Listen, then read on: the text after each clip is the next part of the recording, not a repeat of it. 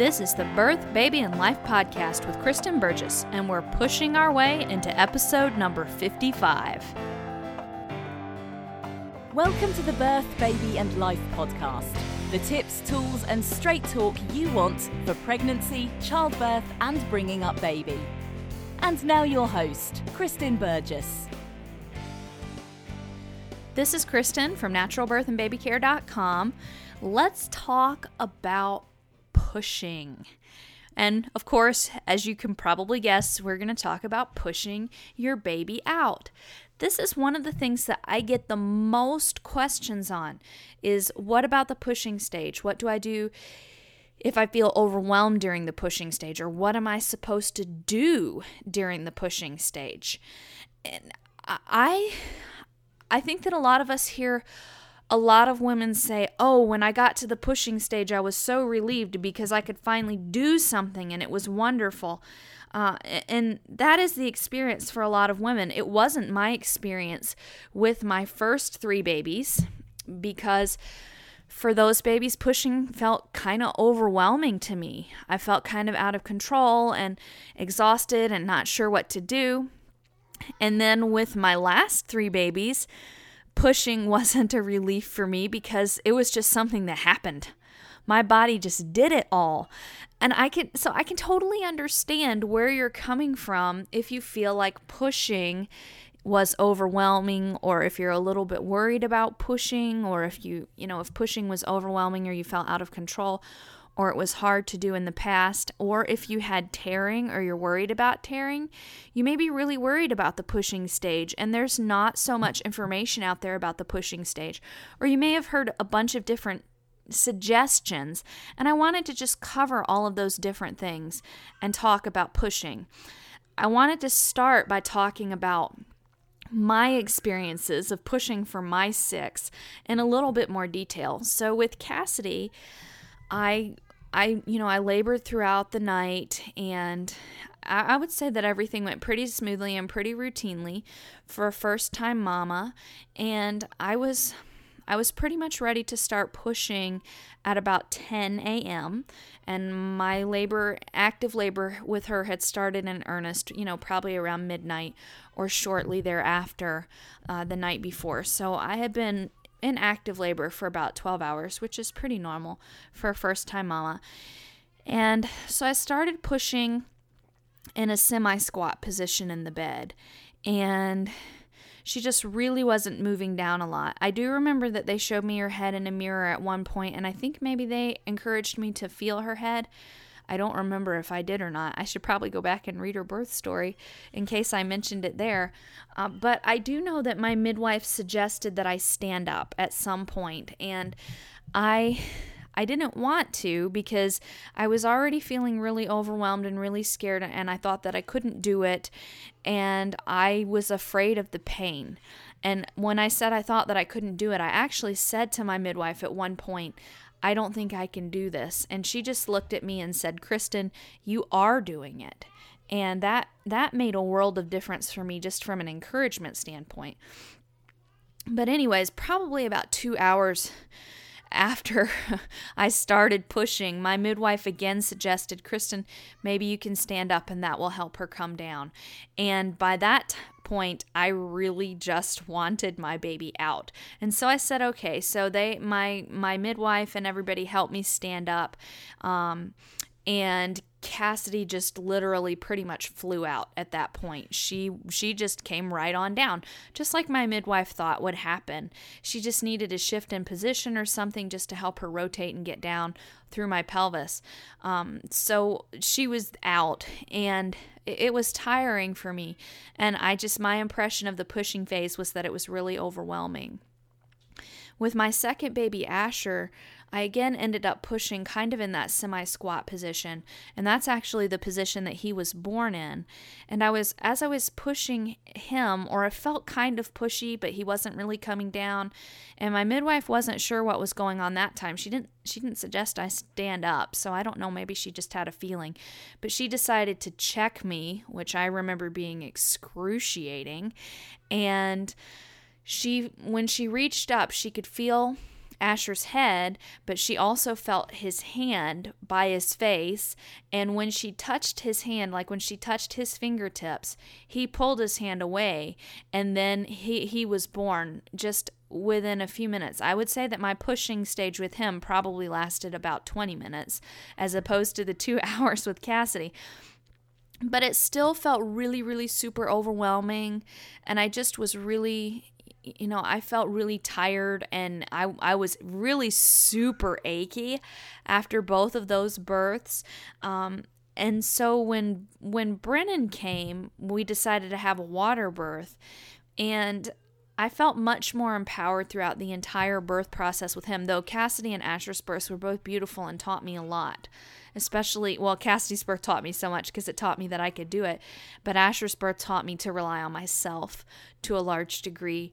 Um, and then Brennan's birth was just again it, it was really a rather independent birth because i was just kind of laboring myself leaning on counters and things until i got in the tub. And then the tub kind of encourages that independent space unless you have a birth partner in the tub with you which i did not uh, but then my midwife was at the side of the tub, and a lot of Brennan's uh, birth, where I was in the tub, was spent holding her hands, looking at her, just in her eyes. She was really right there for me a lot.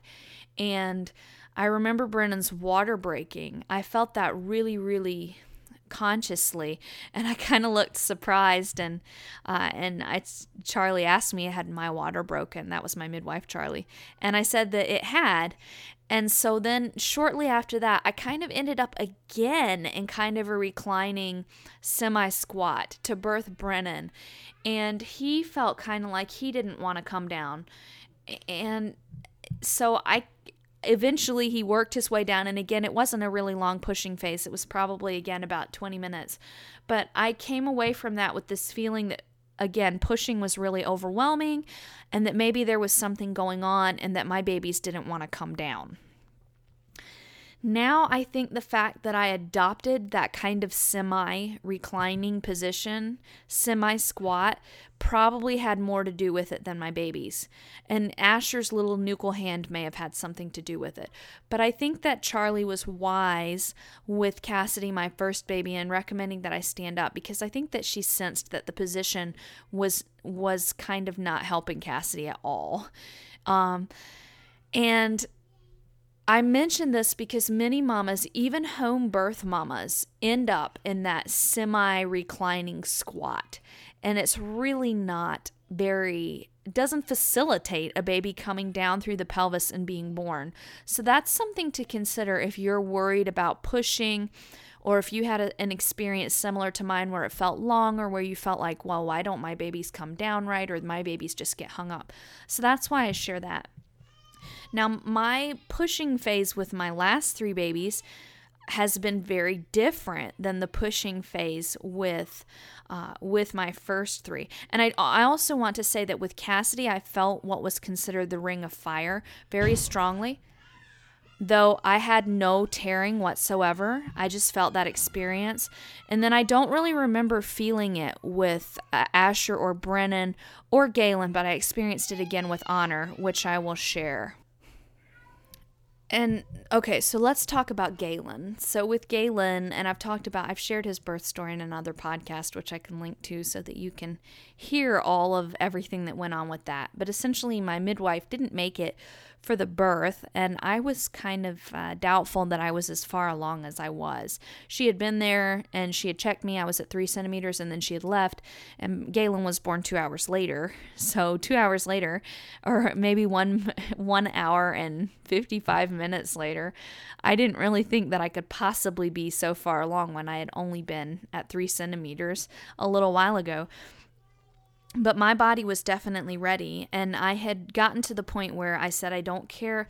This feels really intense. I want to get in the tub. I, I don't care if it slows it down because sometimes getting in the tub too early can slow a birthing down. So i'd gotten in the tub and i had just gotten in the tub and had maybe one or two contractions when i felt my water break and i knew that was what was happening and I was kind of in I was in a very upright position in the tub. It's what we call runner's pose when we when we talk about it for birthing. It's with one knee down and then your other foot is standing up so that your your one knee is up and it's kind of like a runner in the blocks, though not quite so exaggerated, but that's why it's called runner's pose. And so that's the position that I was in, which is a it's a good position for birthing and it's well suited to water birthing because the the tub, the edge of the tub, you can lean on that for support and the water helps to support you, but it also gives a lot of mobility to your pelvis and it's a very upright position so the baby's able to navigate down and through and you're able to kind of spiral your hips and and lift your body up and lower your body down to work with your baby uh, on a more instinctive level, perhaps. And I had not studied that position before Galen's birth it's just the position that I ended up in because Scott was outside the tub and there wasn't anybody else there to give any instructions or anything. And so that's just how I was. And my body started to push down. I had the contraction where my water broke. My body started bearing down with the next contraction, and Galen was born. It just did everything all by itself. I had that one check early where I was three centimeters, but no more checks, no nothing. I mean, Galen just literally literally shot out. He probably bounced off the bottom of the birth tub. He was just born and he was a pretty good sized baby at eight pounds, three ounces. My body just did what it needed to do to birth him with honor. The situation was pretty similar. Uh, she was a bigger baby, 8 pounds 12 ounces, and so she didn't shoot out all at once. But my water broke, and then my body started bearing down, and there was just no stopping her. And with her, I did feel the ring of fire. I felt her head come, and I, I screamed her head out. And then I just took a minute to kind of catch my breath because that contraction stopped and she stopped. And then with the next contraction, her shoulders were born, which is also that's very normal because the shoulders have to rotate and get into position too. And then the rest of her body just came out, which is also very typical. Once you get the head out and then the shoulders out, the body usually comes right out. But again, my body was doing all the pushing. I mean, I was feeling it and I I had to bear down with it. I couldn't stop but my body was most definitely taking the lead, and there was none of that hang up feeling that I experienced with my first three. And it didn't really feel overwhelming in the same sense either. And then Corwin's birth was a really lovely birth, but especially the pushing stage was lovely. And I remembered that I hadn't been real pleased that I had screamed Honor's head out. I just, that's I'm not ashamed of it, and I don't think that any woman should be ashamed of it. But it just wasn't the way that I wanted my pushing phase to be because I guess there was that element of feeling out of control, which I've heard a lot of women echo.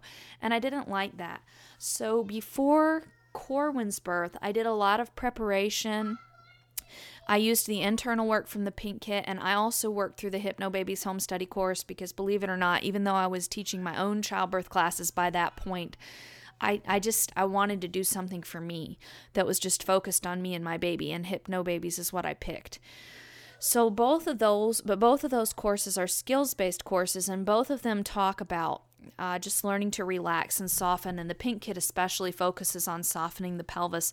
But they both have cue words for the pink kit it is soften and for um, for Hypnobabies it's peace and so I just practiced those cue words a lot. Even in the bathroom, when I was going to the bathroom, you know, I would say soften and peace and just feel the muscles in my pelvis really let go and really loosen. And I share this because that I think that was part of my developing awareness, acute awareness of that area of my body and how I could control tension and relaxation to a large degree.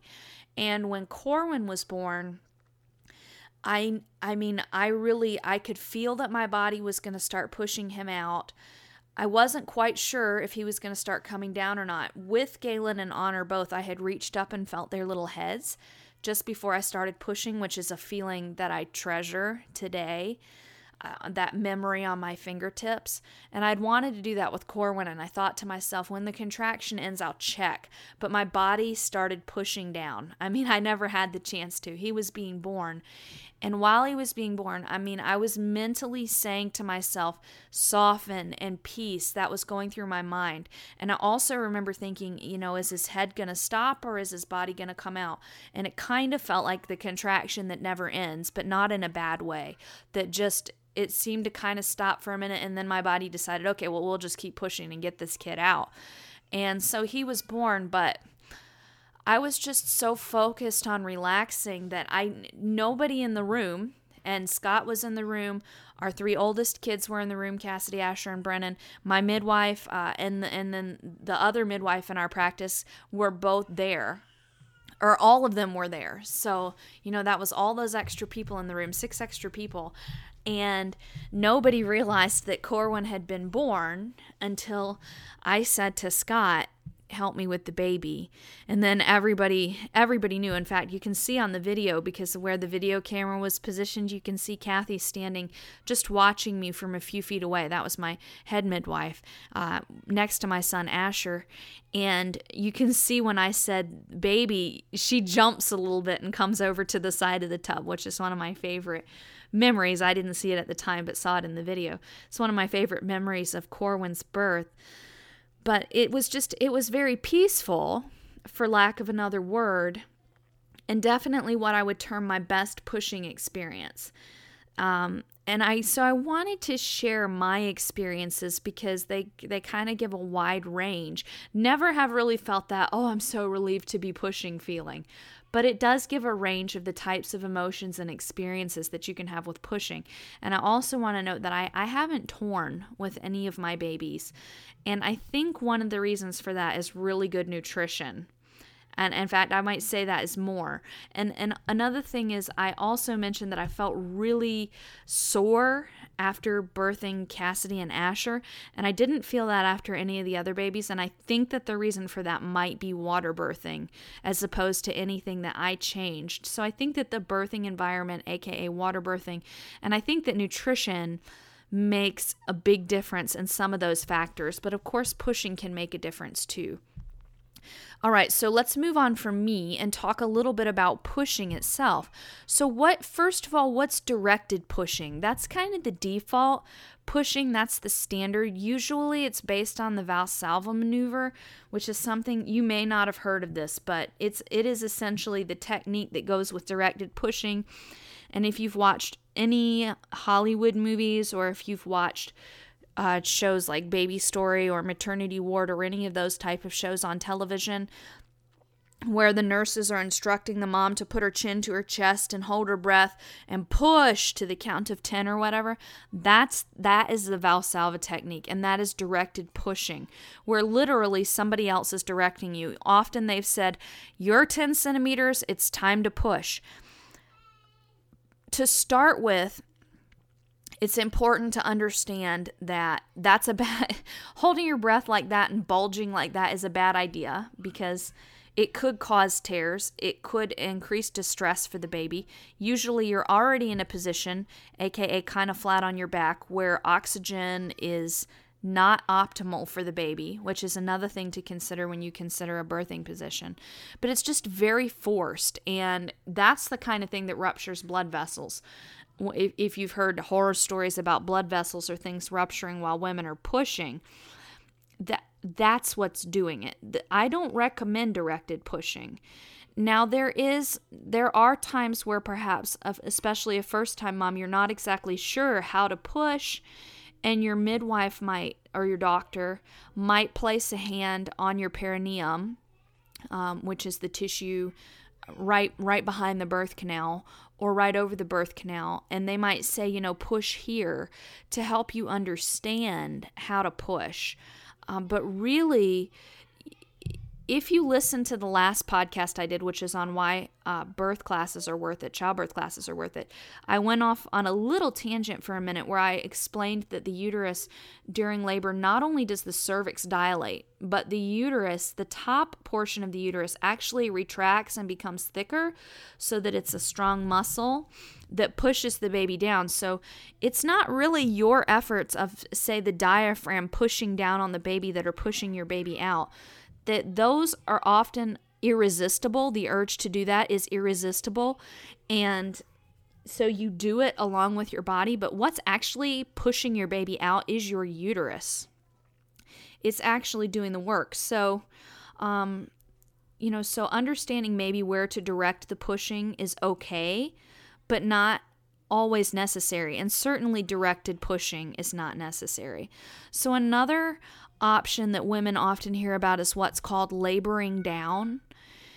And this this solves the problem of directed pushing right at 10 centimeters. So essentially, what laboring down usually means is that you may get to 10 centimeters, but you don't automatically start pushing. You let your body and your uterus decide when it's time to start pushing, and often you won't you may not have pushing contractions right away at 10 centimeters. It takes your body a little bit of time to transition over and your baby is still moving down throughout that process because the contractions are i said that they're retracting the the tissues of your uterus. The myometrium is what's the te- technical term for that uterine layer that's being retracted. And uh, so what retraction means is is it's actually getting thicker. So your uterus stretched out around your baby, and when it's retracting, it's actually pulling down more tightly across your baby. So as your baby moves down, there's less room to go back up. So babies may go down a little bit and then come back up slightly, but they can never go back up. They're not just bobbing back and forth like little apples in a bucket. Your baby's going down. So even if you're not having a quote unquote pushing contraction, those contractions that are retracting your uterus are still working, which is what laboring down is doing. And then once your baby reaches a certain point on the perineum, it really starts to trigger those pushing contractions in that second stage. But that may or may not coincide with exactly 10 centimeters, or women average around 10 centimeters. It's not necessarily exactly. But uh, but anyway, so laboring down is just letting that natural physiological process complete until the urge to res- to push is irresistible and until the body is really pushing by itself. Some childbirth classes will teach you to really resist the urge to push, don't push. And certainly, if it's really early in labor and the cervix isn't completely open and baby's not moved down into the birth canal, you may not want to push right away. But if everything's open and your body is, is feeling like it's pushing down and you're feeling that really strong urge to push, then I would say go ahead and push with your body unless your doctor or midwife really thinks there's something wrong with that. So I think if you're not feeling the urge to push, don't push. But I think if you're feeling the urge to push and everything seems go, then push. So I'm not one of those who will say, oh, don't push, let your body do all the work, because at a certain point it does generally become irresistible. You push whether you want to or not. And that's okay because that's what your body's meant to do. Mother directed pushing may be another thing that you hear, and it may be used as just a counterpoint to completely care provider directed pushing. I like to think that it's when mom is when you're listening to your body and when you're pushing. And if if you again listen to the the podcast from last week on the childbirth classes, you heard me say, you know, well you need to go through childbirth classes or you need to study some sort of information to understand what your body does during birthing. But pushing I think is the exception because once it starts happening, like I've said several times, it's irresistible. You're going to understand it and it may feel overwhelming, which I think is what I experienced during my first 3 births. But again, I think that what I experienced was really related to uh, to position. So we'll talk more about that in a minute. But I really think that mother directed pushing is you push when it's right for your body. And that I think is the ideal. Another term you may have heard in relation to pushing is the fetal ejection reflex, which was not coined by Michel Odent, who is, who is a wonderful obstetrician who advocates for mothers and babies. It wasn't coined by him, but it was popularized by him.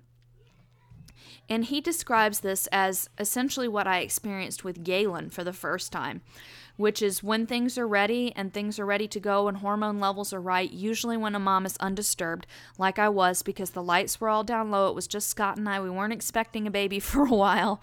Uh, so all those hormones were just doing exactly what they were supposed to do. And my body just pushed the baby out. Essentially, Galen was ejected. That's the fetal ejection reflex, and it's very strong in an undisturbed birth. So, having said all of that, what is the right way to push? I definitely am not a fan of directed pushing, and I also think that position plays a part. Now, sometimes a woman has a pelvis that may be more challenging or what whatever's going on there may be emotional issues too that are going on. And a midwife or a seasoned doctor or even a seasoned nurse's wisdom can really help that woman get on the right track or can figure out maybe why baby is not coming down when baby should be coming down. So i'm not knocking the wisdom of a professional or an advisor or their experience. I definitely think that's something to look to and to have on hand if you feel like you need that. Though, as always, I think that it's okay for families to choose unassisted birth too. But, uh, but most families choose to have a care provider there with them, and you should definitely listen to their wisdom. But I also think that it's important to understand that with the fetal ejection reflex that I just talked about, uh, that it's an, it's very natural and the uterine changes I talked about. It's very natural for your body to do what it needs to do to push your baby out, and your body wants to push your baby out. So, look to begin with now during your pregnancy, look at different positions to push in. I'm a fan of runner's pose. I mentioned I instinctively ended up in that with Galen, and that's actually the same position that I birthed Honor and Corwin in. Um, it was a good position. It, co- it gives a lot of pelvic mobility and also a lot of stability. You are very stable in that position. Unlike a squat, a full squat, which is a good position to birth a baby in, but unless you have somebody there behind you really holding you up, it can sometimes be hard to sustain. Another way to get around that is to use like a birthing stool which is a stool that's got a cutout so that you can sit on it in a squat. It puts you into a squat but it provides all the support for you and then there's a cutout so that your baby can slip out that's another option that allows you to be in a good supported position but that's very open so, more upright positions like runner's pose or a squat that's supported in some way. Oh, another way that squats are often supported, and this you're more likely to find at a progressive hospital, is a hospital bed that has a squat bar or um, or they'll sometimes tie a towel to the squat bar and you hang on to that. So again, you're able to support yourself while you're bearing down or while your body's bearing down, whatever the case may be. So the those are all options for a supported squat. Then standing is another good one. Some moms will birth on their hands and knees too. Those more upright positions are good positions that help facilitate baby moving through the pelvis, and I feel that they also facilitate more physiologic, more normal pushing, and that they help a mama feel more in control. Usually, pushing contractions, if you need multiple pushing contractions, which is very normal for first time mamas and also can be totally normal for more time mamas. Uh, my Galen and Corwin were both born, both born in one push. Honor took two, but both of them were smooth, gentle births. And Honor and Corwin were actually the same size, both at 8 pounds 12 ounces, so pretty good sized babies. So the number of pushes that it takes may vary. That's okay, but those contractions are usually more spaced out than the contractions leading up to that point. So you really have time to regroup and kind of gather yourself. Though at that point, your hormones, beta endorphins especially, is the hormone that is, it puts you uh, kind of in la la land, what they call labor land. So you may feel kind of spacey, like you're on another planet. That's a very typical feeling for later in labor and in between pushing contractions. It gives you a chance to gather yourself and just relax and chill out before another one begins. So even even if you feel like it's long or it's taking a while, you're what I'm saying is that you're usually given a break. So if you felt like you were kind of out of control with one, you can take a minute to rest and regather yourself, perhaps reconsider positioning and that sort of thing so that you can be ready to work with the next one and to really work with your baby.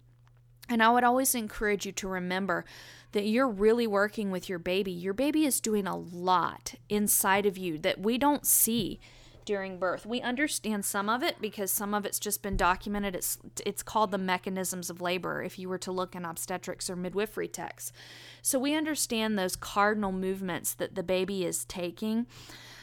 But there's so much else going on hormonally. In fact, uh, you've probably heard that adrenaline is not your friend in labor, and that's only true to a certain extent. Early in labor, adrenaline can halt your labor, but at the end, when that fetal ejection reflex is occurring, beta endorphin levels skyrocket, skyrocket, oxytocin levels skyrocket, and actually, your uh, adrenaline levels skyrocket, and that's one of the things that really helps that rapid fetal ejection reflex to happen.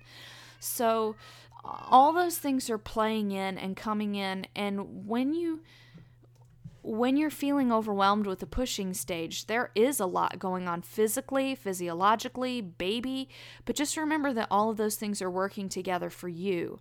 And if you're feeling overwhelmed, then again, take that break that you usually get between the pushing contractions and assess what's going on. Say, would a position change help? Or can you help me change position? Or can you help me get my foot up? Or can you help me squat? You know, ask your care provider or whomever is helping you and just really work with it. So I don't think that there's any one right way to push. I think that definitely directed pushing is a wrong way to push the Valsalva maneuver.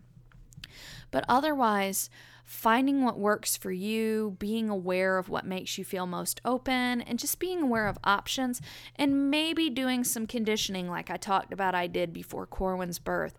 May be helpful, especially if you're worried about tearing or if you're like me and want to avoid any sort of screaming or anything. Then doing that conditioning and that visualization is good. And maybe thinking about you know what don't i want and what can i do to avoid that happening. So it may be having a birth partner who's prepared or knowing different positions or negotiating, discussing with my doctor beforehand that I do not want to be on my back in stirrups to deliver my baby kind of thing. So there there is a lot you can do during pregnancy, but as for any right way to push, I've given you some suggestions and my own experiences, common terminology, and then some things to think of. So I hope that you can take this and consider what you think will help you most with your baby's birth. And always remember that if you're pushing, it means you're about to meet your sweet baby. And that is probably the best thing about it. Okay, if you would like to get my newsletter, updates, uh, information about the newest podcast episode, or tips on enjoying your pregnancy, having a great natural birth, and bringing up baby, please sign up for my newsletter at trustbirth101.com. That's trustbirth101.com. Uh, and I would love to have you on the newsletter list and keep you up to date. Otherwise, if you would leave a rating at iTunes or on Stitcher's directory, I would really appreciate it because it helps other families to find the podcast and to benefit from it. And with that, I will talk to you next week. Thanks for listening to the Birth, Baby and Life podcast with Kristen Burgess. For great resources and tons more info, visit www.birthbabylife.com. Visit www.birthbabylife.com.